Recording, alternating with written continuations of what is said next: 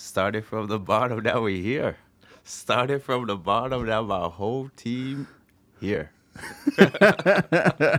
Edward, thank you very much. I don't think we've had Drake open up the show. Yeah, I thought I had to bring that. Uh, Oh, Toronto you're, you're twist young to enough. us. You're young enough for that, man. So thank you very much. I'm in your office today, Saturday morning. Your brand new office, right? Brand new, empty. So I'm talking. It's empty, but it's full of ideas, which is That's it. great. I'm talking to Edward Wynn from uh, Ridgewood Building Group.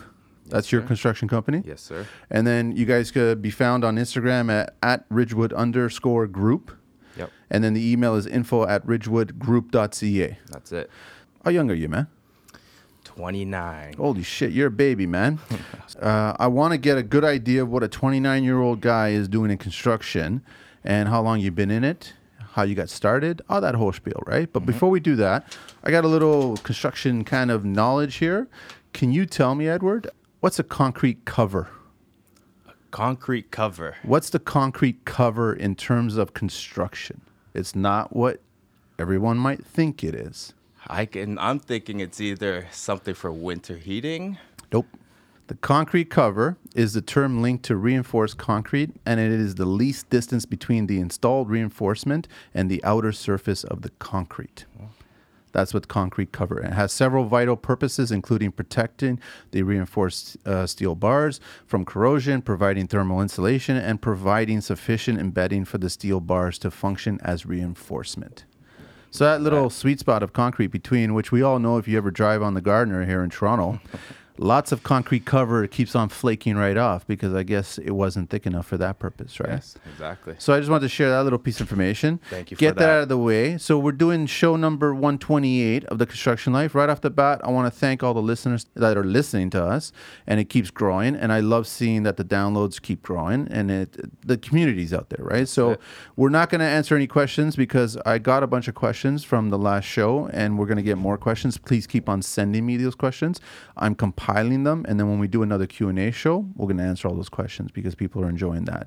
And then also, anybody who's interested in a sticker reach out to me dm me email me info at theconstructionlife.com or dm me on instagram at hardcore reynolds i'll send you a sticker i don't care where you are in the world i will mail you a sticker it doesn't matter where it is so edward let's get into ridgewood man Got my start when I was about 14 in general um, renovations. You know, who's with who's in the family that's construction my dad. okay Yeah, and he's what He's uh he's old. He's like 66, 77 now. no i didn't mean like he's well, like how old I, I meant like what is he doing construction wise He was uh, more like a maintenance guy. Okay. General c- renovations, you know, that kind of fly by night contractor.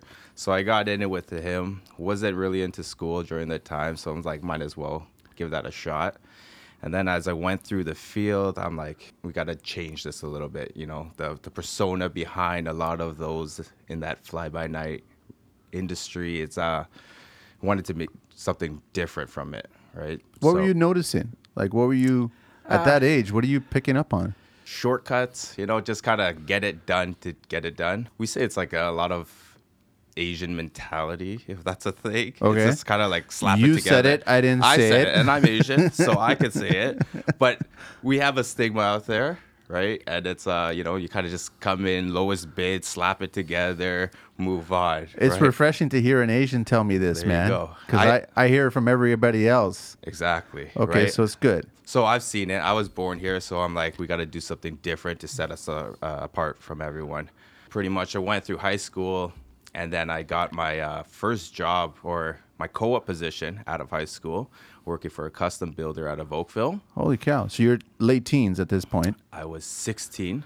Wow. time. So at 16 years old, you're not doing what all the other friends are doing, where they're talking about apps and computer sci and business and no, you're thinking construction.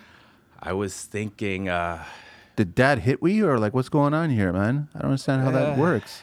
I was thinking construction. I was thinking business. I was thinking legacy at that time. Interesting. I've come from a, a very uh, big family. We have like 50 cousins here in Toronto alone, Holy cow! 10 aunts and uncles over here. We come from a, a business b- family background. So that was kind of my mentality going through high school. Wow.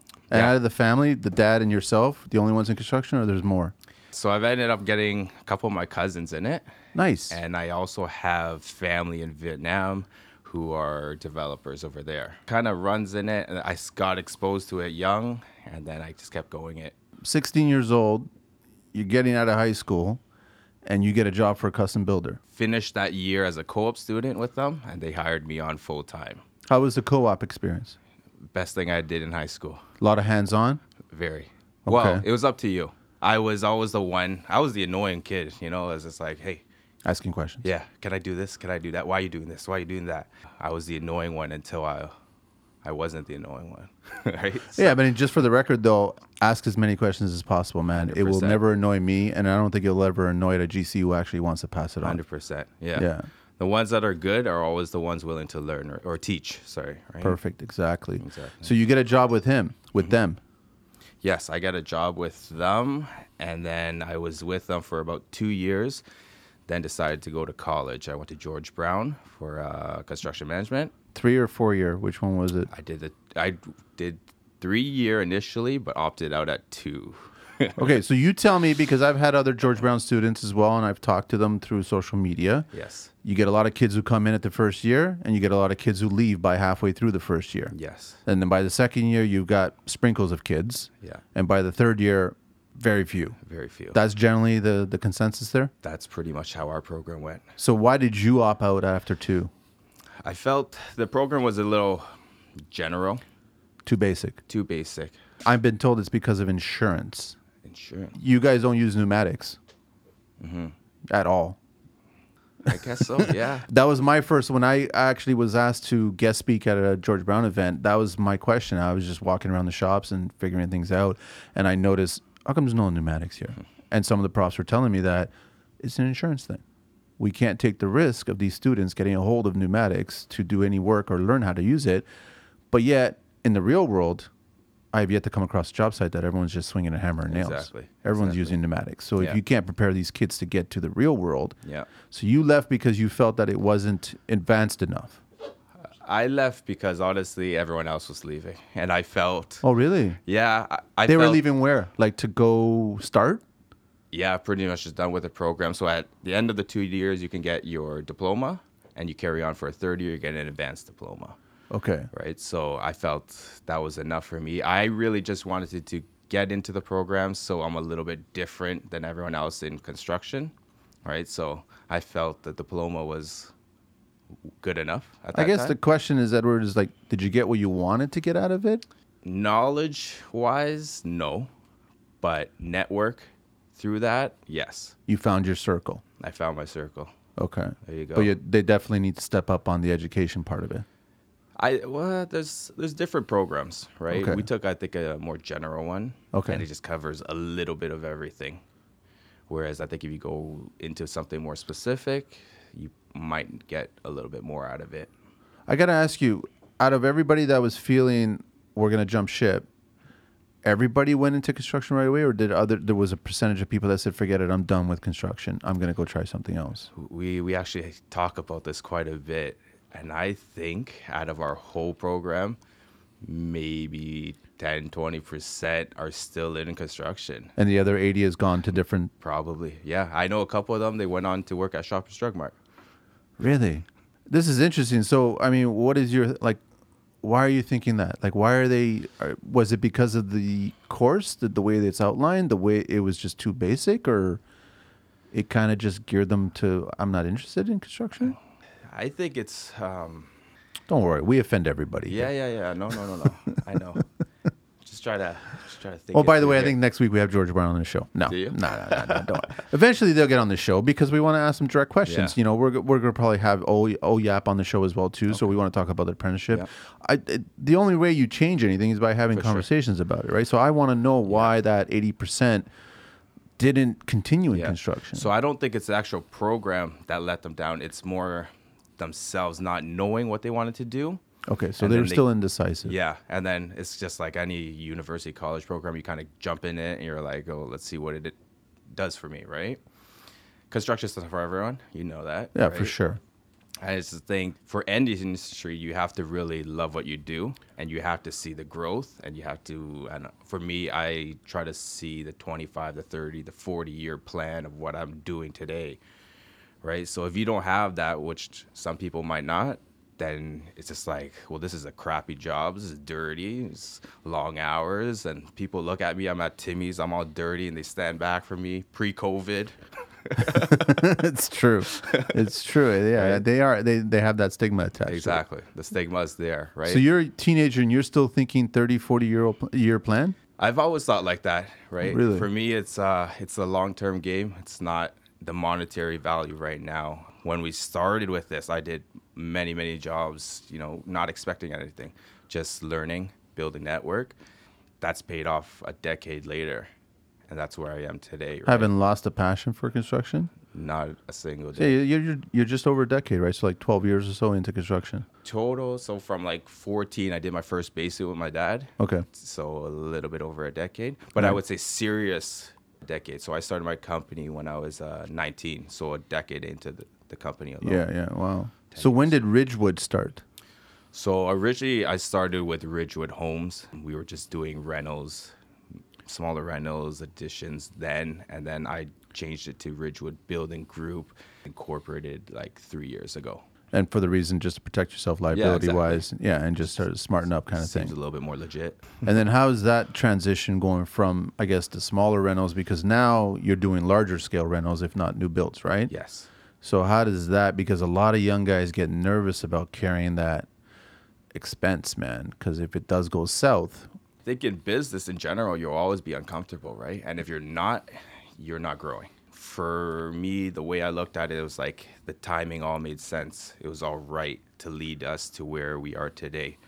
I couldn't be doing new builds at 29 if I didn't do the, the crappy rentals at 19. So just the timing and um, your drive to get to what you want just panned out, and, and it is what it is today, right? you got partners. Yeah, we have uh, we have partners, real estate mainly that we work with. So they're- Relationships. Yeah. Okay. So they feed us a lot of the work. We build it, and then we also they sell it. So these guys that you met back in your late teen years, or you met them recently, or So one of my partners we met in George Brown. And Okay. That's what I was saying. I got nothing knowledge wise, but network. So I met him out of George Brown, and we've been going strong for ten years now. We've done a lot of flip properties. We've done a lot of rentals together, and then we're doing new builds now together as well. I got to ask you about the flips because I've been approached by flips so many times, but the profit margin on a flip, despite the TV crap and trying to sell you that there's actually huge profits on it, but I know we started the t- conversation about cutting corners and things like that. That's how it's a balancing act. You have to cut corners to get profitability on a flip. Is that not true or is that true? Absolutely not true. It's not true. Not true. So you there's plenty of profit on a flip without cutting corners. For sure. Really? Hundred percent. It's um, so what our team does is we do the whole real estate, the build, the design, and we'll help you relist and sell. So we have a, a good amount of knowledge in finding the areas, or we try to get private sales to help you really make a profitable flip. For us, what I've seen is if you build a good product, a good product will always sell Yep. right? It's the same reason people drive, you know, nice cars and crappy cars, right? A good product sells. So for us, we've never tried to cut corners, even on flips, and we'll push it a little bit and you'll get that seller. Most of our projects recently have actually sold before we even put a for sale sign on the lot. because the real estate side of the team is already planning the sale Exactly. and getting everything all ready. Lighting, and then a lot of times we just have you know the neighbors in the area like, hey, what are you guys doing here? Are you gonna sell? And then we broker uh, a private deal, and away we go, right? Nice. So it's worked out really well, and I, I try to keep this uh, model alive with it within the company that you know we build something good we're passionate about like it'll sell and that's how we build our brand and we go long term with it it's not right now like i said even when when i was 18 to now it's not about the the dollar right now it's it's where we're going in decades to So come it's about the brand, the, the image that you're creating. exactly it's the brand the legacy that you're going to leave behind right So technically speaking, you don't have direct clients on a day to day. we do when the houses are sold. Yeah, when it eventually gets it, right? So that the homeowner sees the final package Yes. and then they purchase it. But what I guess I'm trying to get at is that you don't have a client that starts from the very starting process of the construction. Uh, no, we do. Oh, we you do. We So do you- a couple retail jobs like that as well. Okay, where so we you're still deal with getting- the clients right from the beginning. Not as easy, but it pays the bills as well. Yeah, because a lot of guys have talked about how, you know, renovations would be great if you got rid of clients. You know what I mean? And and, and it's just, yeah, because they are the X factor. They're the ones that's unknown regarding what's going to potentially happen or where it's potentially going to go. Exactly. So that's why I think a lot of guys get into the flipping side of things where they can focus more on the profitability, the construction, getting it done, getting it prepared, moving it, and then selling it to a client and then moving on to the next project, right? Sure. Yeah. So, you, okay. I mean, but clients are always going to be there, right? Yeah, And, they like, have to you can't be. be. flipping forever. And the way the market is right now, it's it's it's a lot tougher to flip, right? It wasn't like it was even five years ago. Right? Why is that? Because everybody's gotten into it now. everyone's gone in into it. The the market value is up. You have to uh, have a really good property, a really good plan and execution to actually try to make decent coin on it. I mean, that's what you guys do. So with the team that you guys have put together, Yes. you figure out the exact areas that you need to go to, and you Exactly. figure out the exact properties that you need to take on, Exactly. and then you figure out exactly what you need to do regarding construction Yep. to get that profit margin. Yep. Okay. So we all approach it together. Usually, we'll we'll see a property. Uh, we have the real estate. I come in. Our designer comes in, and we all okay. What can we do? This is the breakdown. This is what it'll cost. This is how long. Turn the numbers, and it's a pretty clear black and white number at the end of the day, right? Let's put in an offer, and move forward or next.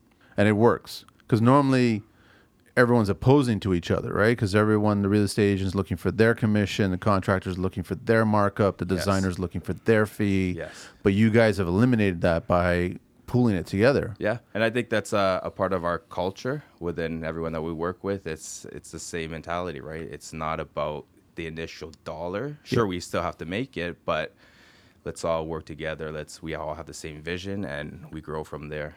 what about if you get I'm, I'm sure you come across projects where you didn't get the profitability out of it the prediction i guess The prediction for sure. Yeah. and there's there's always that, right? You know, we go from uh, four hundred thousand dollars right now to five hundred, so there goes a big chunk of that margin right there. right? and then you still sell it for probably the same amount that you were thinking you were going to sell it and then you're not making the profit a- as a result of that Exactly. Yeah. That's where my concern gets into, where you start doing it a certain way or building it a certain way that you have to keep that profit margin down, right? Or up, or whichever way you want to look I, at it. I think at the end of the day, we've been fortunate enough to not lose yet. At the end of the day, whether we're making 50 or we're making 200, right? It's like, I think the most rewarding thing for me is handing over that key to that next uh, homeowner Yep. and seeing them appreciate what we've built. I always say it's a, it's a house. It's a construction site until we hand that over and become someone's home for for sure. memories, right? 100%. So that's the most rewarding thing, and that's what we try to apply moving forward, right? I want to just backtrack, Edward, just a tiny bit to school. And Mm. I'm trying to think of what didn't school ever touch upon? uh, Like, I'm, I'm assuming, since I never went to school for construction, I Mm-hmm. went to school for other things. I'm assuming that they never touch upon clients screwing you over. They never touch upon, maybe they touch a little bit on health and safety, Mm-hmm. right? But they, they never touch upon on running a business and financing and everything like that. How to do draws, how to take care of that, how to pay your clients, when to pay, or how to Yes, pay your exactly. trades. They don't touch about any of that. No, None of not it. in my program. So this is a construction management course. It was a general construction management course, yeah. So all the things that I just listed right now, that would be construction general management. It should be. It It should be. should be. So I mean, they should at least have. That's where I think there's a disconnect. Jim and I have talked about this before. I've Yes. spoken about it with Carlito thousands of times. It's just like there's a disconnect there, man. I don't know if they say or they don't bring it up because I think of fear. If a student is in there in their late teens, early 20s, and they're getting started, and you start telling them, listen, you might get screwed over for six figures by a client, possibly. It's kind of like when you're a teenager, and you- you're looking, you're getting your driver's license for the first time. I don't know if you, if it's still done today, but the instructor was telling me every single person in this classroom will get into a collision. That's a fact, right? And I'm like, are you seriously? That's a fact. and then sure enough, you look at the stats, and and that's true enough. That is a huge percentage of people will get into vehicle traffic Mm. accidents, right? Collisions, whatever. Yeah. Why aren't the schools telling the kids the reality of construction. So I think the program is geared towards more of you working for a company rather than starting your own business. I think that's where it is. So they feel like they might not have to share that. But you know, Like, construction half of it is construction, half of it is business. yes, managing majority client. business. It's majority paper. I, I would agree with you totally. It's like most of it is paper, dealing with paper Yeah. and organization. sure. Swinging the hammer is a small percentage. that's the easiest part. Yeah. Yeah. We all and but everybody focuses on that, and they Yes. don't focus on the paper. So maybe they they've applied that in the school and they kept that a part of their their uh, system there, where it's just you know we teach them how to do on the ground versus focusing on the business side of it. So maybe in the future they have to create a, a new program that caters a lot more towards the management side of it. Yeah, but it's kind of like you, like you, you saw that there was a disconnect in construction at 16, 17 years old when you were paying attention to your dad and this and the the, the stereotype or whatever it was, Yes. right? There's a lot of kids that age that are noticing that disconnect. So can you imagine if the education process was actually educating the kids early on on the business side of construction? And then give them the swinging ham, hammer side of the business. Mm-hmm. yeah. How far along they would be, and uh, possibly how maybe even more people would stay in construction because sure. they were looking forward to the the swing in the hammer part. Sure. I think if it would be great if they taught more students how to become entrepreneurs rather than just the laborers. I think that'd give more hope in construction, right? Because at the end of the day, sure, you make a lot of money in construction. You could be a tile setter, a framer. You can make good six figures, but you would always be capped really at that unless you took it further. And when you say take it further, and I agree with you on this, is that it's that group effort where you start looking at projects and you start working with different people Yes. that contribute to the overall goal, right? Yes. Instead of just being an individual, just caring about your own commission Exactly. or your own fee, Yeah. and then you result and you make your profitability and then you disappear. But it's hard, man, Edward. You know this, man. It's hard to find people that you can really truly trust in construction. A lot of people are out for themselves For sure. right? Young, old doesn't matter, right? And so it's hard to find those people. You're lucky Yeah. you found a good core of people. I think it comes back to it's just the dollar value, right? We've gone through a lot of guys. It's just like, well, this is bullshit, right? For the amount of work I'm doing, I'm not getting paid enough. So they just dismiss it. Exactly. But that's your line item that you've got a certain amount allocated to this line item, and then they come in and agree to it. But then the scope of work changes, or what's the story? Well, no, I try to share a lot of our culture with all our trades, right? It's not just like, hey, we this is the one job we're doing and this is what my budget is. That's it after this. No, like I try to tell them like where we're going, right? Not this project, but the condo we're thinking about in Got it. 10, 15 years and the culture. Like I want to bring everyone. Like I've gone through a lot of struggle and I don't want to see other people struggling and I've seen what life can be. That's what I want to share. Right? So if you love what you're doing, come on board with us. We all work together and we all go Do most of them embrace it, or do they just say, "I'm in it for the dollar, man"? no, absolutely. If uh, if I have guys that I know are just there for a dollar, I'd rather not. I'd rather someone less skillful but has the heart than someone who's really good and it's just like, no, you're just uh, I'm just here to do the job. Because you rather teach a sponge Exactly. instead of try Exactly. to change. yeah. I don't know what would be the alternative to a sponge, a rock. I don't know. But the rock is still porous too, a tiny bit compared to sponges. But okay, so now you've established Ridgewood, right? Yes. Well, no. Not exactly. No. You still, how far away are you from establishing Ridgewood, according to your plan? Establishing never. Why? How do you say? I think in business, you're always growing, right? You always have to adapt. So I don't think I'll ever be like, I made it. I've uh, enjoyed the process, the journey to where I've been, to where I am. And I enjoy where I can try to take it. But I don't think I'll ever sit back and be like, yeah, I made it. It's done, and that's it. Never. never, Never. really, huh? Yeah, well, if you're doing that, you're just chasing the money. It's a good point, man. Right? It is. So for me, I know like money's money is a big thing. Money allows you to have oppor- opportunities, but money's not everything. For me, it's just like let's go through this whole thing, acquire wealth, and then we can redistribute that wealth so we can grow and have larger impact. Now, when you also say wealth, you talk about it on different levels of wealth, not just monetary wealth. You're talking about That's probably the knowledge. bottom. Exactly, right? Yes. So you're talking about everything else that's attached to that that makes that wealth grow. Exactly. And I think anybody who's really hungry about construction understands that that wealth, wealth, like the actual money, Yes. will eventually come if you 100%. do all this paid in the beginning hard 100%. work, right? I've gone through many, many years starting this off where we're losing. And I had my parents come to me like, What are you doing? Why don't you just go work for a company? You can make 20, 30 bucks an hour. You have a pension, you have benefits. Like, why you here sitting in the basement and uh, still trying to do this, right? What was your response? My response was, I wanted to try. I wanted to do it so I could show other in my family that what we have here, a lot of it we take for granted. I think it's easy. I think it's easy. I think a lot of our generation now we just we just complain. You said it. I didn't say it, man. Exactly. It's the truth, though. I was there. I was the complainer, and then I started going back to uh, Asia a lot. Is it the same? No. Not even close. This this complaining thing, I'm gonna say is a North American thing. I think so. We're all in, uh, entitled little brats. I don't know if it's even a European thing. It's definitely not an Asian thing. Not even in Europe.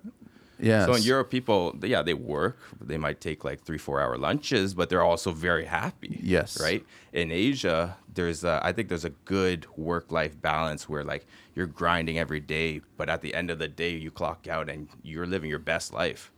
Whereas in North America, it's just like grind, grind, grind, grind, grind. Oh, I can't afford rent. I can't afford this. I can't afford that. And then you get stuck, right? You're stuck in a, a hole where you're just like, you're working to live and you're not enjoying the process in between. Yet you bitch and complain about my Wi Fi is not working right now and little things like that. Whereas I complain. look in other countries, it's like, there's no reason. There's no reason for you to be complaining right now, right? It's a very good point, man. Yeah. So I take a lot of it, and I uh, I try to do more. I really try to do more for uh, just to, to show what's possible. So you guys are like you're always thinking, spinning the wheels, trying to figure out what's next. Like I really like Edward. I really like that you said you never really establish yourself. Mm-hmm. If- If you establish yourself, I guess it's kind of like a shark in the water, right? If they stop swimming, they die. Exactly. So you got to keep on adapting, evolving, trying new sure. ideas, and, and basically taking your business to new heights, new sure. new stages, Yeah. right? okay, right. There's like there's many developers I've worked for, and like they're they're up there. I'm sure they're making a lot of money and they're very successful, but they're not pushing the balance on you know new opportunities, new building standards. I had an aunt just buy a, a new subdivision out in Oakville, and I went to go look at it like a month or two ago, and for what she paid, I was like, man, this is like overstock of material that they had from 1980s that they're still putting in houses, right? And like, Somebody had a warehouse full of this stuff. exactly, like there was still a pedestal sink going in there for a million dollar house. And I was like, Wow, a laundry room just with a plastic tub in the corner. a million dollar house. That's it, Holy cow! right? And it's sad to see that it is, because for a Especially- million dollars, you expect yeah. a bare minimum. Yeah, exactly. Especially from what we build, and I come see this, and I'm just like, it hurts because people are saving, working their asses off, and then this is all they can get, and it, it's it's a it's a bummer at the end of the day, right? It's like you work all this m- this many years, and you try to buy this, and then you're just like, all right, great. So this is where I think that North American culture kind of gets lost, and a lot of people start whining, complaining. So should we be more like Asian and European, or should we be just a little bit like Asian and European? Or like you got to be yourself. Yeah. you, you got to be yourself. It doesn't matter, right? Like I'm f- here, and you but know, you're you- taking your culture sensibility and brought it here, yes, exactly. right? So, but it's in a conflict sometimes with people that have been born and raised and just given everything here. for sure, yeah, I Right. think that's where the the biggest challenge is. Is like if you've been handed everything your whole life, and you don't know anything outside of How hard North you gonna America. work? exactly. Yeah, that's the thing about right? it. And then comes a point now where you can't afford a, a house. That's where the the bitching and complaining comes in, right? You're like, well, my parents did this, my parents left me this, and now everyone else is messing it up for me. Well, you can bitch and complain about all kinds of stuff, but the thing is, the truth is, it's not going to change what's going on exactly for yourself, right? No chance. I'm talking to Edward here from Ridgewood Building Group, and you can find them on the web, ridgewoodbuildinggroup.ca. Yes, that's the website. That's the website. And then on Instagram, it's at ridgewood underscore group. Yes. And then email is info at ridgewoodgroup.ca. Yes. Man, Edward, this has been good so far, man. I want to, um, all the millennials that are upset, don't get upset at me, get upset at Edward, okay? Don't be upset. No, there's hope. I want to ask you about every contractor I've spoken to is having a hard time finding good quality guys to work with for the amount that they're offering or the amount that they're asking for. And I know that I went through a gambit of guys to find one good quality guy. yes. You finding the same thing? Uh, we've had our good core group that we've kind of carried on with through mo- like many years working together, right? So like everyone kind of knows what we're looking for, and I always say like at the end of the day, the trades is what make your your job easy, yeah, right? 100%.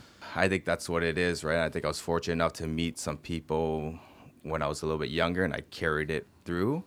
And now it's just like they give me what I want. But it's definitely tired, right? It's um just a lot of trades that just again they're for the money, in and out, slap it together.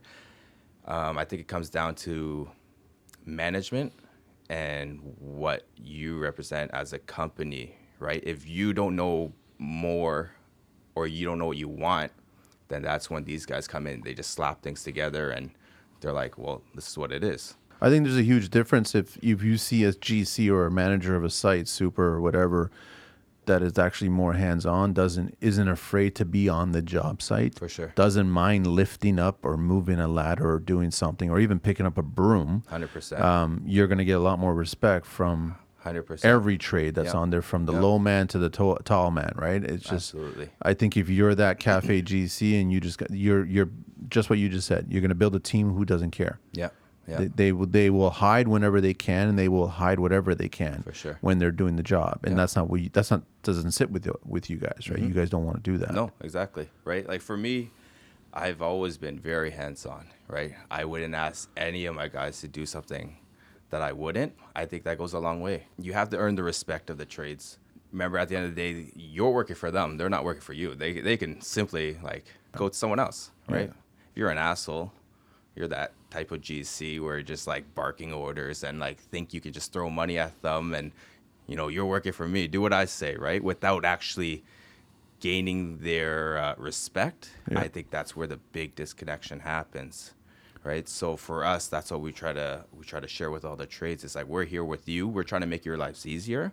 We know what we want. Let's all work together to create what we want. I want to ask you, like, what do you think a guy right out of school, guy or girl, right out of school, looking for that entry level job? What's the amount that that person should be compensated? So they're green as hell. Green but they're hungry. What are you thinking that they should be compensated? Because I've, I've heard from several people tell me one number, and I've heard from that generation of people give me some ridiculous number, right? Which is really close to what I'm potentially making. And it just doesn't jive, right? So it doesn't make any sense. If you're if you're thinking you're worth what I'm potentially making, Yeah. and I have a lot more knowledge than you, then I really can't hire you. Yes. Either we're we're not going to work together because you need to change your mindset. So I'm just curious on what do you think that entry level person should come in at? What should you offer them as a GC? dollar wise, Yeah. I would say 40 to 50 grand a year. I think that's very fair, especially with no experience. But you give them the opportunity, right? You give them the opportunity to grow. You give them the opportunity to grow their their salary, right? Yeah. If you you want to start at 40, sure, let's do that and you know, one year we're, we'll uh, revisit it and like let's see what more you can do for the company that earns your spot here, right? Like if you want to make 40 and you just want to s- sweep all year and not like do anything else, then yeah, 40 is what it is, right? But you know, if you want to start at 40, you want to sweep and then you want to start take doing takeoffs for me and you want to you start dealing with trades and clients, then at the end of the year, you're really like, we're able to grow, we should all grow together. Yeah, I agree with you. Yeah. I totally agree with you on that number because that number takes you down to what is it? Maybe 16, 17 bucks an hour around there ish, Mm-hmm. right? And that kind of covers you up, right? And I think for an entry level person, that gives you the mindset where that person can either step up or step out. right? sure. They can decide, yeah, sure, I don't mind doing this. I don't mind, and then I could see I could see the potential of growth Yeah. here, right? I think that's a good test, right? Like you, you start them at that and you see if they're in it just for the money. Whereas, well, some, yeah, some companies, that's all you need. But in others where you're trying to grow altogether, then that really gives you a good perspective of that person, right? I've had guys your age approach me asking for it would work out to be about a I'd say 110, 120 a year. Yeah. And they were nowhere near the skill level of myself. Yeah. And I just said I can't at that point I'm basically just a pretty face now running a business because I'm not making money. You're making all the money at that point. Exactly. And you can't deliver the quality that I need for that price point. So then I can't pay you. But they, and and they'll do this. And I and you could probably attest to this. Th- that group of people will calculate what their phone expense is, what their car insurance is, what their rent is.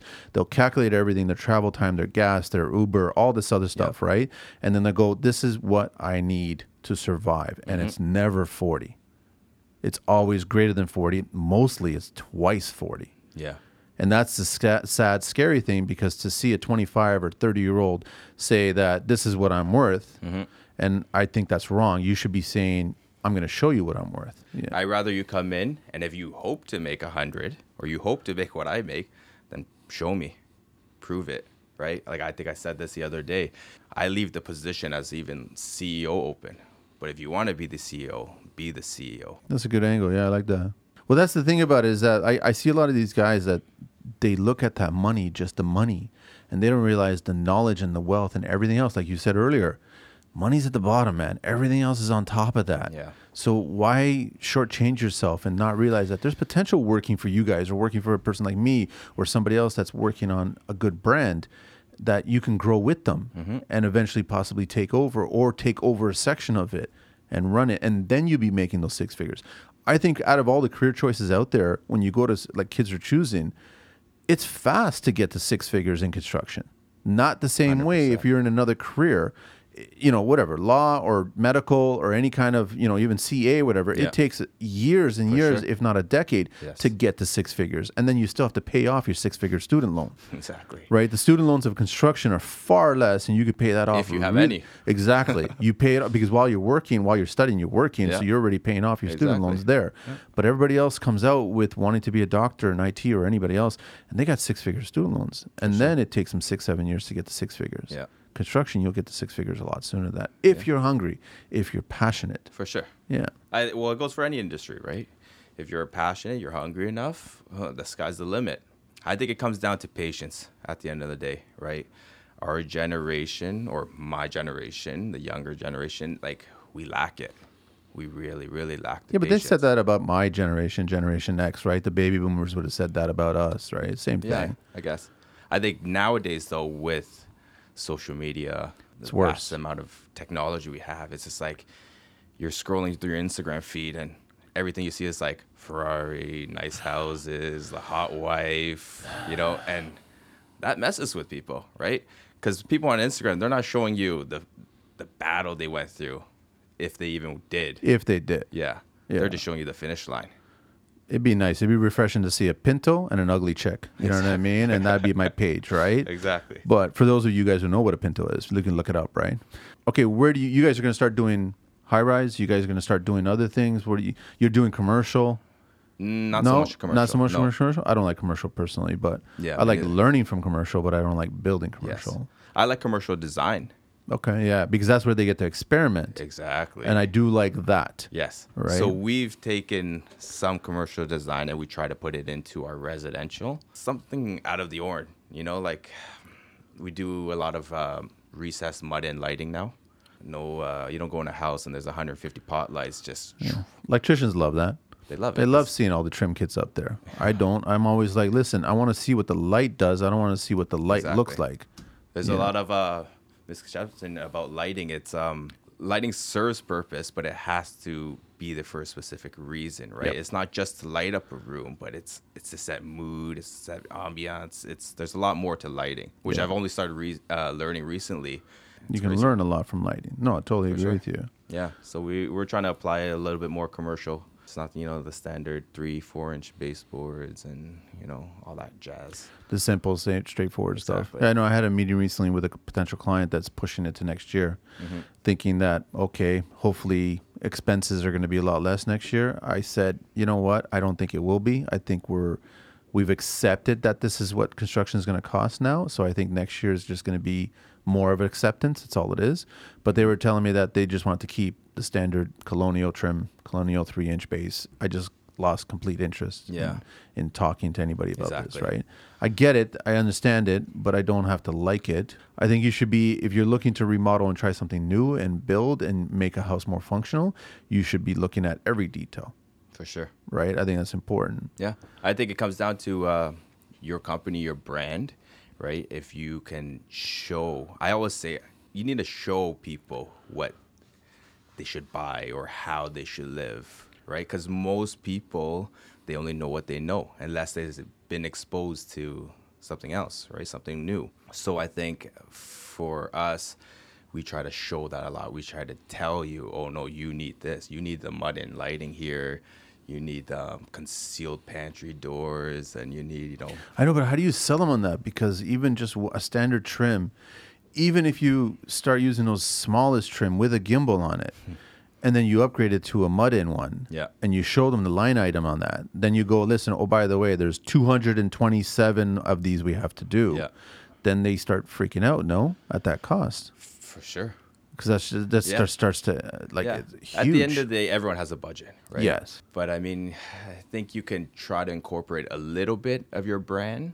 At the end of the day, you have to listen to the client. Client's Yeah. always right, right? They want a three inch baseboard, they get a three inch. But you could try to educate them and not really sell, but yeah, like educate them and get them to go with a certain product because of X, Y, and Z. That's I think that I totally agree with you that it's like a thousand percent. You have to just give them the options and and gear them towards the right education of those Yeah. options.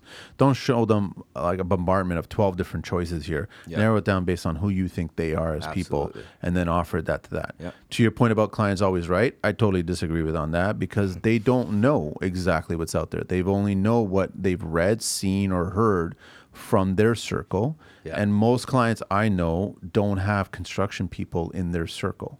Yes. So they have a standoffish, guardish kind of mentality to contractors. I think that goes for like yeah, like the stuff behind the walls. Sure, they Yeah. don't always have to be right when it comes to like you know this uh, green wall and this red red wall. Like this is what I want. It might not work, but if that's what they No, want, it's then totally that's it's what they yours. get. Exactly. yeah, I've right? always said that whatever you could choose, whatever colors, it doesn't matter. It's Yeah. not, it, you can ask my opinion of it. I might give you a real answer, or I might give you a bold answer, right? But Yeah. the thing is, because I don't like everybody's color, and I joked about Chantilly lace the other day because I mean, every painter I know probably has a palette of Chantilly lace somewhere, right? It's just OC65. That's the go-to color for everybody That's these days, it. right? Which is not to me, it's annoying, but Yeah. So, Edward, in the 12 years or so, ups or downs, man? What's like one or two dramatic downs and one or two dramatic ups that you've had? That you Uh. like like really good life lessons, man. the downs, the downs always have to come with the ups. Of course. the losses always comes in order to win. I could pick some apart. So I think when I was 18, uh, me and my dad were doing a rental job. He actually ended up losing a couple of his fingers on a table saw. Oh, And uh, during that time, he was also working for a company that was very safe. You know, they offered him everything good, good bonuses, good pay. That's the year I actually started my company. And it was a real eye opener for me. Like, my dad was the one that's always provided for our family.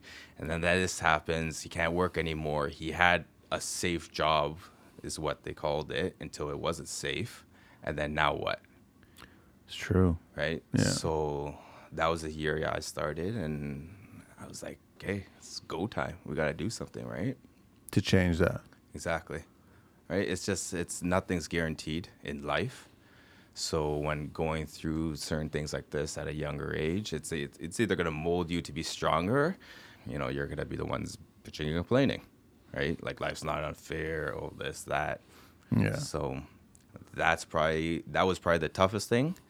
And then the next toughest thing is like just the business side of business. The office side. Yeah. the All the paperwork, paper, the paper. accounting, all the stuff that you wouldn't think when running a business, right? Like, sure, if you're a good framer, you can use a skill saw, hammer, whatever. But then you go home at night and you have a mountain of paperwork, and that's where I think my biggest struggle is going through this. Is like I never- was never taught that, and you're left to figure it all out at the same time figuring out all the stuff on site and dealing with clients it becomes overwhelming right as you're growing and you really want to grow with it like you just have to accept it and i've seen time over time that you know you have the right people come on and it takes a little bit of that workload off The earlier guys that you were working with, how was their paperwork? Did you learn from them, or were they that kind of stereotypical, just stacks and stacks, and then all of a sudden you got your paycheck a month later? Or No, they were actually pretty good. They were good, huh? Yeah, the custom builder out of Oakville was uh, really good. I was just a laborer there for like three years. They allowed you to grow. So it was a smaller company. It was like three partners, a couple site supers, a couple laborers. So but the paperwork was good. It was they had an admin team. Right? okay, So- yeah, and you need that. And a lot of For guys who sure. swing the hammer are there a mid team. That's the Exactly, problem. Exactly. And they need to learn really quickly that you need to hire somebody to Yeah. do this, either on a part time basis, but something. Somebody else Yeah. needs to be on top of it. So then you sure. can get all this paperwork out Yeah. there. Last thing you need to do is trades finishing their job and then they're asking for checks and then it's Yeah. still being processed and all Yeah. of a sudden, and you're not diverting it. You just haven't done the paperwork yet. Exactly. But it takes time, right? I think it takes time. Like for me, when I look back, like ten years ago, I couldn't hire you know someone just sit in an office and do No. my paperwork or No. even an accountant, then, Yeah. right? And that just takes the time. So you have to accept it, right? You have to have to accept all the the bullshit that comes along and just move with it, right? And what are some of the highs, man, in the last little while? Oh, the highs every day. Yeah. Re- just waking up and really loving what you do and seeing the growth. I always say this like the dreams I had 10 years ago have already happened or are happening. And that's where the excitement comes in for me. It's just like I dreamt about building houses 10 years ago while I was working for someone, putting in the work 10 years later. I'm building five houses this year Nice. right? So that's that's the excitement. That's those are the high moments every day when I get to pull up the site and like, nice, this is what we did. This is what we prepared ourselves for. So what are you dreaming about like 10 years from now or like I get I, you haven't even started thinking about your exit, right? Like I, I'm always curious about how guys want to leave their business or their career option, right? And I'm I'm I'm am I naive to think that everybody wants to leave as a legacy or is that just being very optimistic? Ah, I think that comes down to the individual itself, Yeah, right? yeah. Some could, you know, just want to make a living, own a business, make a living, give it to their kids, or just that's it after that. For me, it's I don't have I don't really have an exit plan, but I want to take this as far as I can. And like I was saying before, through acquiring wealth, put that back into areas that I'm passionate about. Right. So for me, a lot of it is um, like I wanna I wanna show people new s- like new standards of living. Right. Like I want I want you to see what it's like to live, eat, play in one of our communities and have five star service when you go to our restaurant, and then after the restaurant, you go to our club and you're treated like royalty the whole way through. It's it's a nice feeling. It's not for everyone, but it's, it is a really nice feeling. It makes you appreciate life. It makes you appreciate all the hard work that you're putting in, and it makes you enjoy a little bit, right? So again, with that Asia and European mentality, So is that where you're getting the influences from? exactly. I mean, I respect that because I do. Like, I've been to Asia, I've been to Europe, I've been to South America. Like North Americans, just like I, there's there's such a missed opportunity here. Yes. Like a lot of people are just not understanding certain things that they can do or, or like they should do to Yes. benefit, right? And it's it- like as you get older, I'm the same way too. You just do it at that moment. Mm-hmm. You could be exhausted. You could be covered in sawdust. You could just be in a foul mood. It could just be like you're Friday and you've got an hour drive to get home, but just do it right and just finish That's it it. properly at that do very it. moment. And then you'll be happy about it. Then go to Tim Hortons and who cares? Everybody will stay away from you in the lineup. Who cares? Like how man? many days have we had like you know really crappy days on site? We're dirty, we're sweaty. And then you go home, you shower, you have a cold beer, and It's done. it's done. It's Exactly. done. And then you just put on new clothes tomorrow and then you Exactly. g- get dirty again. Exactly. No, it's a good mindset. It's great. I like those eyes. Those are really good. Okay, we're talking to Edward here at uh, Ridgewood Building Group, and you can find him on the website at ridgewoodbuildinggroup.ca, Instagram at ridgewood underscore group, and then email info at ridgewoodgroup.ca. You guys have plenty of work. You guys are, are you looking for employees? You're looking for people? Always looking for? When the opportunity comes, then you're the right candidate. What do you, I I mean, how do I ask this question without being racist? I'm trying to figure it out. Do you have a cross section of a bunch of races on the job site, or is it like I think you have your racist humor.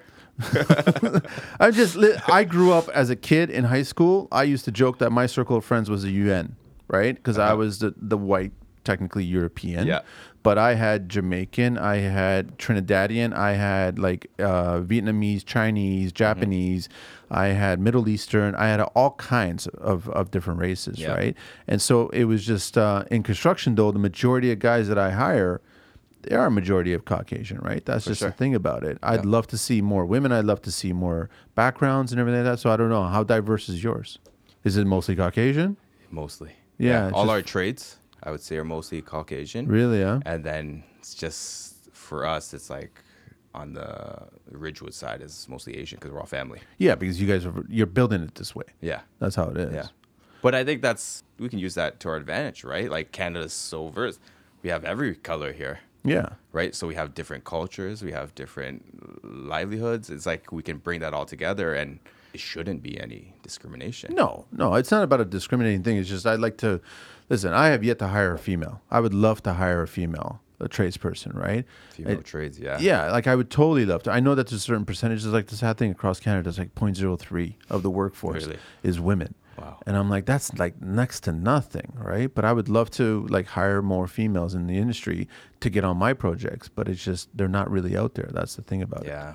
So I mean, and same with diversity. It's just, it, and I don't care. I don't look at your diversity. I look at what you bring to the table Exactly. you know i'll know within minutes of speaking to you and watching you on a site if you actually care or not care For sure. and and the color of your skin doesn't have anything to do with that right so but i just i mean it's nice like you said canada is a melting pot that we have so many different diverse co- Exactly. diverse co- that's how we learn man we learn Yeah. from all this stuff Yeah. We're so new. Canada's so new, right? yeah young there's so many opportunities here. So that's why I say like what we're trying to do is create opportunities for everyone to really prosper and and experience life. For me, it's just like you know Canada's our our playing field. When we think about development and everything like that, we want to take over all of Canada, right? like that's one of my goals. It's funny that I've spoken to a number of real estate agents, and I'm just, I at first when this whole pandemic bullshit started, I was thinking that real estate was going to get hit hard. I was thinking that the pandemic was going to level out the craziness with real estate that was going on in Canada, and it didn't.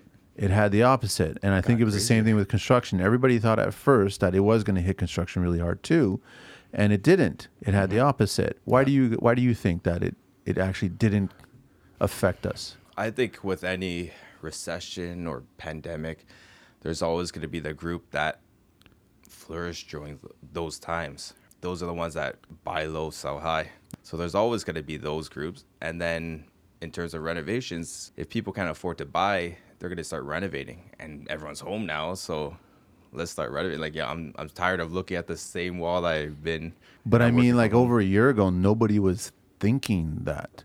Everybody was being more cautious, thinking that that wasn't going to happen. Like we weren't. Nobody was at home in March of 2020 thinking, "I'm going to renovate this. I'm going to Yeah. renovate that." I did, Yeah. They were all worrying about when is my next dollar coming. For sure. Because I'm at home now, and I, I'm still trying to figure out what my employment's going to do. Are they going to keep on paying me? What's the government going to do? All that stuff, right? Mm-hmm. But it was just funny that it flipped the other way around, and there's no sign of it really stopping. Mm-hmm. I mean, hopefully it continues getting really well, like good, and, and we keep on building more work. Yeah. But real estate wise, you think it's going to continue that way? Everyone's going to still buy, and want to buy? I think so. Like right now, what I see is like the condo market's really down. You know, people who are Saturation, right? saturation for one, and two is just like the whole work at home thing, right? You have a little family of even three, and you're all cooped up in a condo. Not happening. No, right? that's craziness. Exactly. So a lot of people are moving out of the city. They're going east. They're going west. They're going north, buying houses. that drives the detached market up, It does. Yeah. right? So I think that's where a lot of it is right now. Hopefully, it just keeps going this way. So, what are some of the things that you don't like about construction, Edward? The time it takes to get a lot of things done, the permit process, horrible. So, well, now it is because they're not there. They're not there for one. But I think it's always been really slow in general. Yeah, you but know what I mean? if you think about it, they're not there. We've always been able to submit electronically. But It's always they're- been like that. I know, but they're not there. So where are they not there? I don't understand. So if you submit something electronically, Yes. why are you not receiving it? I don't understand how you're not getting it. I think they're getting it. Yeah, they're just- ignoring it. Yeah, exactly. They're just This is using it- way too much, and then it's like you come down the pile, and then as they're flipping through it, it's like there's one deficiency on it. They're like, "Whoop, you're back on the bottom of the pile." I keep going, and whoop. Exactly, that's how it is. Right. What other things are taking too long in construction? The actual construction itself, No, finishing actually finishing always takes a while. always. It's like you're getting up the house. It's like boom, boom, boom, action, big trucks, cranes, this and that, and then come finish. It's just like it's watching paint dry. Yeah, just gear it down, man. Gear it down because everyone's got to contribute and it's got to be done in a specific way, sure. right? So you I have think there's to. a lot more heads when it comes to finishing, right? You yeah. Yeah. Got your millworker, your painter, your trim guy, your flooring, your tile, and like everyone's got to work together to to create this masterpiece. And that's where like the attention to detail. So like everything's you got to slow down. It's not like the action of pouring a foundation. the dramatic element of a hole in the ground turns into concrete walls, turns into Exactly. framing, turns into the shape of the house. Exactly. Then you start getting a roof and you go inside and then you start doing mechanical and then you put the drywall on and Yeah. you're like, cool, we're almost done. Yeah, yeah. No, we were not. Now we have to halfway at finish. that point. Yeah, exactly, right? we t- try to teach our clients and potential homeowners about just like building science, the stuff that goes behind the walls more so than that beautiful piece of marble that we just slapped on the wall. How are they? Um, are they embracing it? Because it's a tough line item to sell a client on something that they're not going to see, but they will always feel. That comes back to your brand. If this is how you build and you can educate them, then they should listen. And if they don't, then you can either choose not to do the job, or most times we always price it in, right? Like if we're all our bathrooms are always schlutered, and we price that into the line. They can ask us, "Oh, hey, why is your line item on this a little bit higher than this guy?" Well, well, this is why. This is why, and you know your bathroom lasts forever. Like that's when the sales pitch comes in. But it's funny how Schluter is not building code. No, You put a rubber membrane, you meet building code.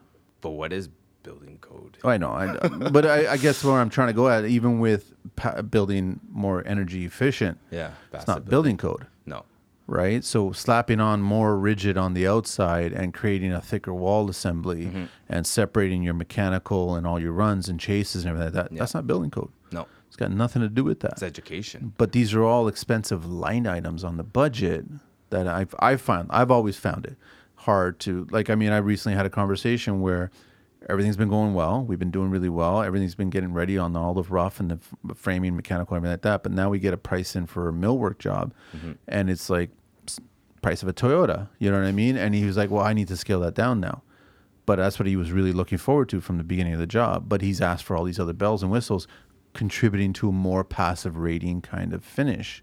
He wanted all these extra stuff that was going to make a better home.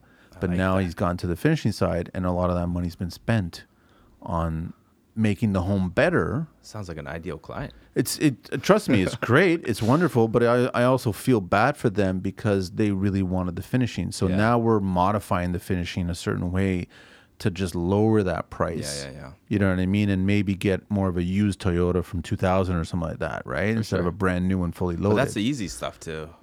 You It is, you can. come five year down the road, rip it out, and your structure is great. So Th- that's part of the conversation that we had. We go, listen, at least we get it all done. It's all perfect, and then we can leave it for now. Yeah. Five years later, all of a sudden you got the money to do it, then do it at that Exactly. point. You don't need to have every single detail at this sure. point, but at least right now your shell, your shell is perfect. exactly. You have no reason to change this shell. Yeah. And all of a sudden, if you want to change certain things and add more millwork, then do it then. Yeah. Mm-hmm. Exactly. That's the way we we uh, we approach it as well. It's like you know that beautiful tile will only as beautiful as what's behind it, right? Yeah. Or to ensure that stays beautiful forever, or your floor, you know, We're doing a lot of like unfinished chevron herringbone right now, but we got to make sure the substrate is bang on. Otherwise, right? you're gonna see it. yeah, Yeah. exactly right. So you make Have you come sure- across a chevron floor that's not micro beveled? if you do um Finished. unfi- uh, They're all Mm, micro. yeah, we've actually found one that's very, very, very micro bevel, Finish? pre-finish, Really? Huh? little pricey. I think it's like twelve or thirteen bucks a square foot. Ouch. What's width? Fourth? Four inches? Uh, I think they come five and six. Five and six inch. Yeah. What's the, li- the length of the plaque? Uh, Thirty-six, I believe. Really? Eh? That Yeah. big? Yeah. Mm, I should get Five you a inch, contact. five inch by thirty-six, and then they make the matching color in plank as well. So we usually do like main floor, Okay. do chevron, a herringbone, and then on the second floor we'll go straight plank. course, so if we're yeah. ever going pre-finish, this is a great supplier to go to. They sell the the matching colors. And then you also found them like the unfinished stuff as well.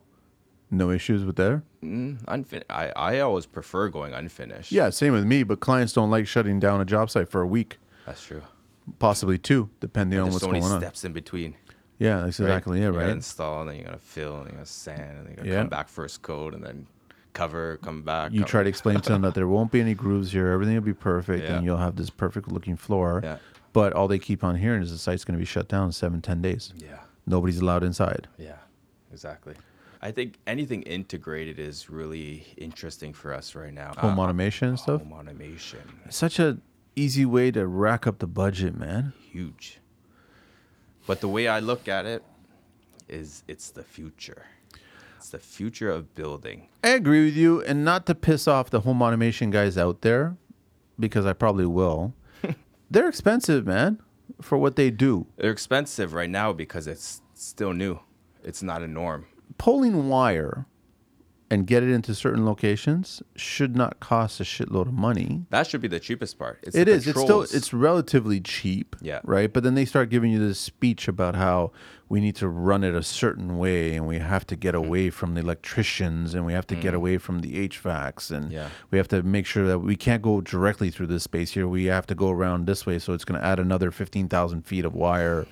And I'm like, listen, I'll believe some of this shit, but Yeah. I'm not going to believe all of it. Yeah. And then it starts to get really expensive when they start trying to sell you certain speakers, invisible, sure. mud in, or whatever, all that kind of stuff. That's when it starts to get ludicrous, right? Exactly. All that stuff is just it's new to the market, so you're gonna p- pay a premium for it, right? It's not a norm; it's a luxury right now. What we're trying to do is actually integrate a lot of it into our builds and make it a new norm. How? Like, how are you going to do that? Because, like, to do a decent integrated home automated system, it's six figures. So, how do you six figure into a build? That's 10% of a budget. Yes, it has to be very specific, right? And it has to be the right market. But like I've always said, if you build it, they'll buy it. I agree with you. Once they see it and they experience it, Yeah. the very first time I ever experienced an integrated system had to have been about eight years ago, and it blew me away. And I have yet to see these systems still like be done today because they're too expensive, right? Mm-hmm. Yeah. I saw a system in a 2800 condo. It was a showroom, so the actual Nice. manufacturer of this system bought this condo downtown in Wellington, Wellington Yeah. and Portland area. They bought the two units on the top floor, and then they outfitted the whole unit Beautiful. and it was gorgeous. Like you literally walked in, and the way they they scheduled meetings is that you walk in as a designer, as a homeowner, as a contractor, and they basically say, treat this as if it's your space. Mm-hmm. And what would you do if you wanted to open up those windows, right? And then they have an iPad there, and it's got a photograph of the room. Mm-hmm. Yes. And you just touch the screens, or you touch the drapes, Exactly. and they open. Yeah, And then okay, so what if you want to listen to some music, and so you just touch that speaker Actually, there? talk to them. That's it. And it was just like, this is insane. Then they, they walked me through the whole thing. They showed me that uh, here's what your c- power consumption is on every single appliance in here, right down to your PVR or whatever system you're using for your entertainment. And then you start paying attention that that's consuming more power than a washer while it's running on full speed, right? And how hot it is. They show you the heat output and everything like that. Then, then you ask them, okay, so what's the tag on this? And so they tell me it's 250K. And I'm like, you guys are out to lunch, man. Mm-hmm. You're out to lunch. But I, I agree with you that clients will pay. We'll have that conversation. I'll share that information. Yeah. They'll freak out about the number. Then they'll start compromising. They'll say, well, listen, why don't we just at least run all the wires and get them all in place? Which is great too. if you Which have is the perfect to opportunity, do right? it. And then all of a sudden, by the time you get to the finishing stage, they're already inquiring about certain speakers to use. So then they like, you know, we might as well hook up these ones. Exactly. Might as well hook up these ones. Yeah. But then they start coming to the other line items at that point when it's in the back of their head. They want to save money on this so they can put it to Yeah, this. yeah. It's not really fair though because now you're asking your tile guy, or your trim guy, or Mm-hmm. somebody else to back off their numbers so then they can get their home automation Yeah, right. that's totally unfair. But that's what happens though, right? So It how is. do you guys handle it? I mean, I, I agree with you. Just m- put it in the budget, so then when they see it, they Yeah. experience it. It's part of the lo- the, the Yeah. money. The way it- I look at it is it goes for anything anything luxury in life, right? Like there's a reason people drive this car and that car or wear this set of jeans or that. There's always a market for certain things. There is. And if you can't, we can work around it. And then the people that really want it are going to want it, right? It's the same way any product is sold in the market, right? It's just like the marketing, the brand behind it is so great that it's like, this is the only way I should be using my computer or using my cell phone. That's what we try to apply for our building. This is the only way you should be living. It's a good mindset. I was going to ask you, Edward, what do you? Um, I, don't- I don't know if you heard the one show that we were doing, and, and Jim and I were talking about how there's more profit doing ten different smaller rentals compared to doing one big rental or one big build Mm-hmm. Yeah. over the same amount of period of time. That you'll actually make ten to fifteen, possibly twenty points on all the small rentals, and then Yeah. you'll probably only make about eight to ten points on the one build. Yeah. What's your mindset on that? it comes down to you what you're trying to do, right? For me, what it is is like, well, I'd rather do the one build, make less, but I know that one build leads to the 10, to the 20, to the condo versus the 10 rentals that may only lead me to the one build. It's your, your perspective on it, your mindset of is it money or is it growth? you don't think you can get to the condo from the 10 rentals you you kind of there's an education stepping process here I think so. I think that doesn't map as much as building, let's say, custom, and then you go into building a subdivision because that maps to building a condo, yeah right? Whereas, like, that's how I've mapped it out. Like, I started with rentals and then I got into custom, and then from custom, we're looking at bigger projects, right? So I think it's, so you want to eventually build an entire condo like condo tower I want to build cities. really huh Yeah, man that's like big big big it's big. Well, sky's the limit, right? yeah but that's that's i don't know Uh, why i want to know why every floor is the same all the units are the same like i remember speaking to some of the reps there when it came to the stone he was like yeah i just did a deal for a condo and we're selling them Mm-hmm. Yeah. thousand slabs of this same color throughout the whole thing and Yeah. every, every unit's pretty much the same i don't know like how would you For me, I again, it's just I want to create a level of living that's just so unique and different f- than what we're used to. So for me, like if I could build a whole building and watch thousands of people have a piece of that, like that's the reward for me. Whereas like I see that now with one build and then going into like a subdivision, we build the same little community, people can feel a part of our culture. It's not about the actual condo, but it's about what you're building yeah, i get it okay yeah. makes sense And then you know you drive by, it's hey, I did that. that's my building Yeah, exactly.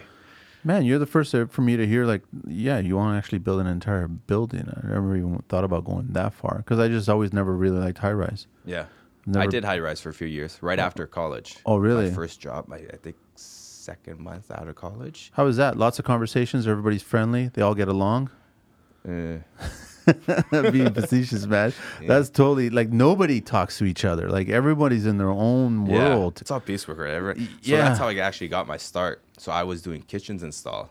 in in, con- Uh, in high rise Yeah, I was doing kitchens install, and I got really close with the super, the finishing super at that time.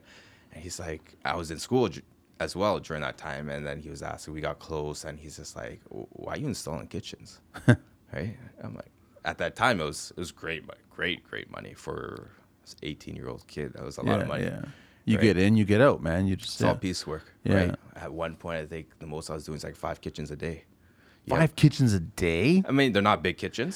still five Straight- kitchens a Yeah. day man But like you have your hoist suite, you set up your cut room and everything, you measure all your fillers, and then you have all these prop sticks and you go you go ham one straight day.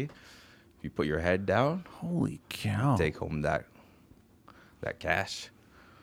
Okay, I guess so. Yeah. So I was doing that for a few years, and then he got me into uh, the management side, working for the builder.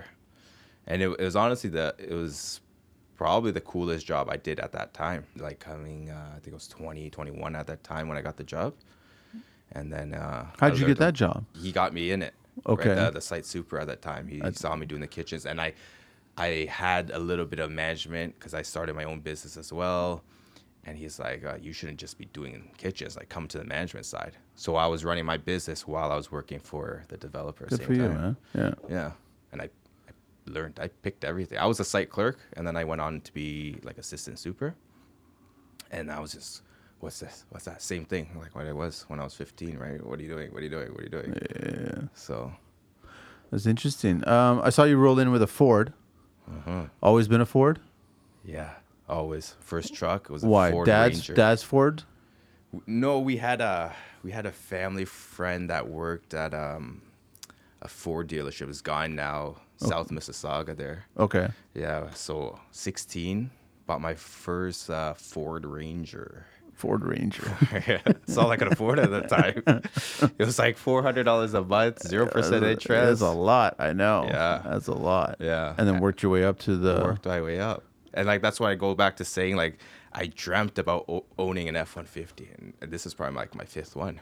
Really? Yeah, Holy- I lease them, so every two years. Yeah. it's You like- just get rid of them, roll them out. yeah, That's exactly. it. But always a Use Ford. them, abuse always gonna them. stay a Ford. Uh, for now, yeah, for trucks. Yeah. I really like the Raptor, the F two fifty. I think that's one of my next ones. Hundred thousand dollar pickup truck. Yeah. I don't get it, man. I don't get it. Same goes for a hundred thousand dollar car. It's true. No, no. Sprinter vans are getting up to like eighty, a hundred thousand Exactly, dollars now, right? So it's just like Exactly. it's just insane. Yeah. I, I don't get these figures, man. This morning I was actually checking out a new bike and I looked at the price and I'm like, what? Then I realized that's in euros and I'm like, what? so I was just like, but that's such a nice looking bike, man. So, but yeah, and it's all if you perspective. want it, it's uh, yeah, gotta it's, work and It's buy all it. perspective, man. it. I, I gotta ask you, Edward. Tool wise, I want to take a guess. I'm gonna say primarily yellow. Yellow Dewalt. Yeah.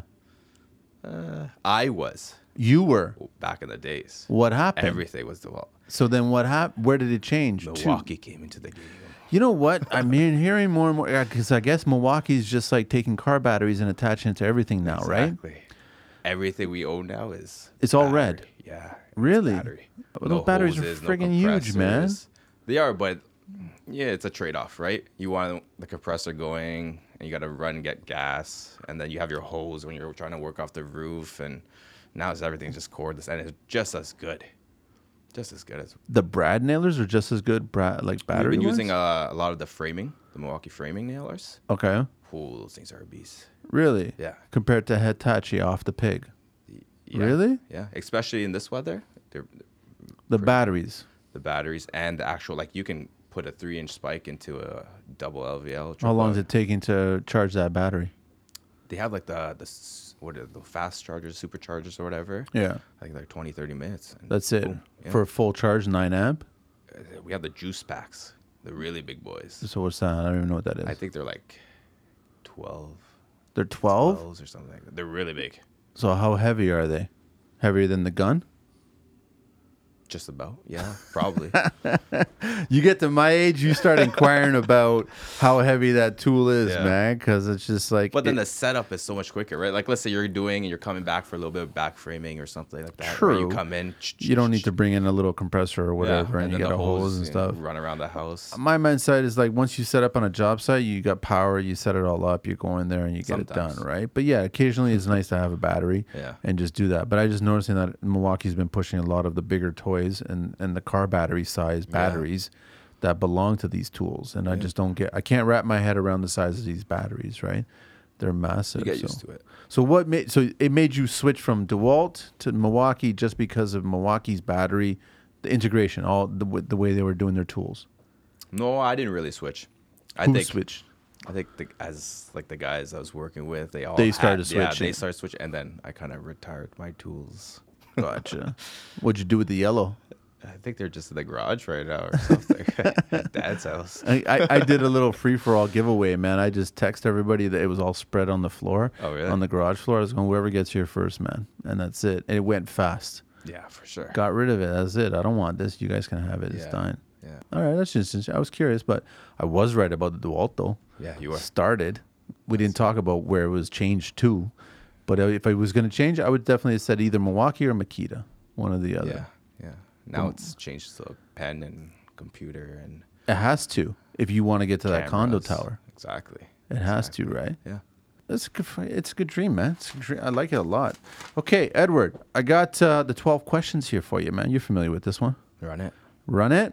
Before we run it, hang on. So Edward, uh, RidgewoodBuildingGroup.ca and at Ridgewood underscore group, and then info at RidgewoodGroup.ca. That's who we've been chatting with, man. Learning a lot about all kinds of stuff. What is your favorite construction word? Delays. That's your favorite construction word? Delays? Delays happens all the time. You just got, you gotta embrace it. You gotta love it, and you just gotta get through it. it's excitement because it's like you say it and you're like, all right, now we gotta go. We gotta get it done, right? It's true. It's true, man. What is your least favorite construction word? Efficiency? Any, s- any swear word. any swear word in any language? Yeah, pretty much. Yeah, it kind of sets a tone, huh? Yeah. You Like know, it's- like sometimes like you hear someone work and they're just c- cursing, and you're just like, all right, everybody, relax, go for a smoke, and then come back, right? Yeah. What turns you on in What turns construction? me on the process, The process, eh? The whole Journey. process? the whole process, the whole Really, journey, huh? A to Z. What turns you off in construction? I guess kind of the d- delays as well. It's it goes both ways, right? Uh, what's your favorite curse word or phrase? Can be any language. Any language, Could be any language. probably puta. How do you know Italian? No, I think that's uh, Spanish, right? Puta. Puta? Well, yeah, it actually could be Portuguese, it could be Spanish, it could be Portuguese. Italian. Yeah, so we it's have a lot of actually those cro- guys. So usually I cross- greet them like that, like, "Hey, puta." Uh, oh, yeah, I think you've already answered this one. What was your favorite car, truck, bike, or whatever? Or no, maybe not. You haven't. yeah, Could be any vehicle. yeah. Any vehicle, like I really like the Raptor. The Raptor. Huh? There, yeah. It's a good-looking truck. I just can't wrap wrap my head around the hundred K. Yeah. that's all. Least favorite car, truck, vehicle. Any small car. I don't really like small cars. Smart cars Like, or s- like s- small cars, like Fiat you know, like- 500? Exactly. Those little Especially things? when you pull up behind them, you're like, "Ooh." uh, what construction sound or noise do you love? nail gun. You like a nail gun? nail huh? gun skill saws, generators. I like a lot of sounds. You know, it's interesting. Like, I- am I wrong to say that a battery-operated Brad nailer doesn't sound the same way as a pneumatic air nailer?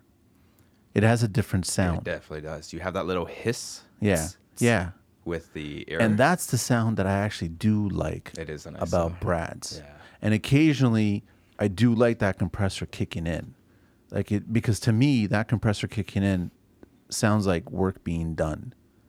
You know what I mean? That's true. You pull up to the site and Yeah. So it's like the battery operated ones, you don't get that same sound. It's, Yeah. it's it's kind of I don't know. That's just a different thing.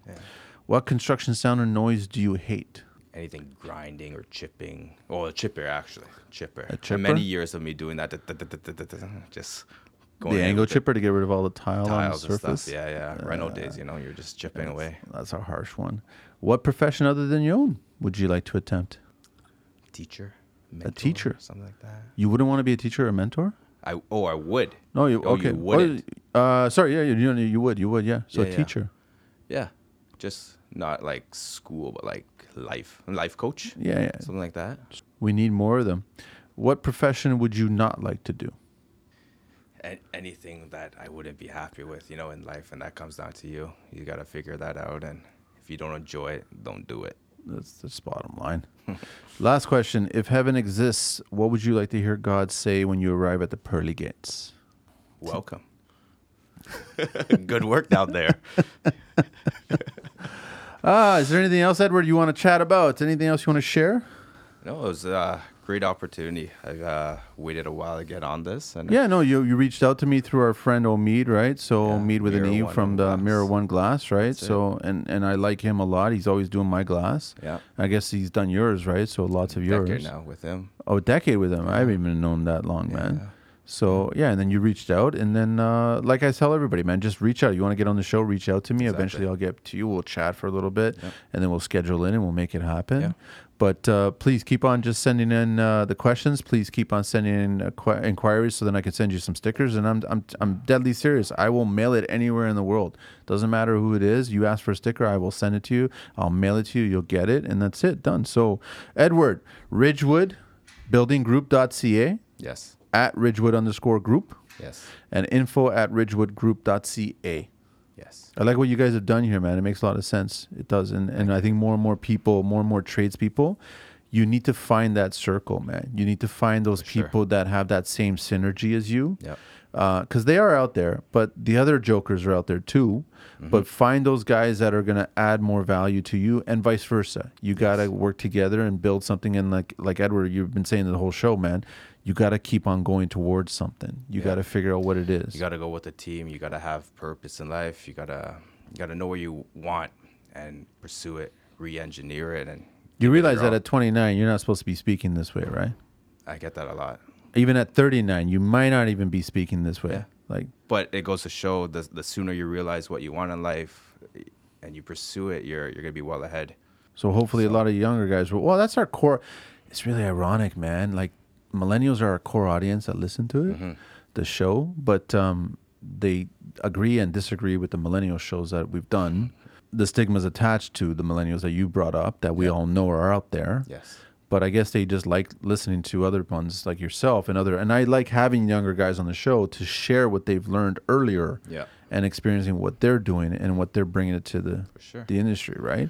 Or the future, right? Or the future of this, future of our countries, our lives. Yeah. So Construction is just as important as any other career out there, so you might as well Absolutely. take advantage of it. And then, like you said, if you're in it, do it the best you possibly can, so you can be happy about it, right? Absolutely. Otherwise, Otherwise, don't do just. it. Get out, go do something else. It's fine. Exactly. Go to Shoppers Drug Mart. You know what I mean? It's like you know the if you're show's- happy at the end of the day, that's all that that's all that matters, right? That's all it is, man. Edward, thanks very much again, man. Thank you so much, you, and sir. It's been a uh, it pleasure. was great to finally meet you uh, after we talked so much. So, thanks so much, man. All right, everyone, tune in next week. We'll have another show. Take care.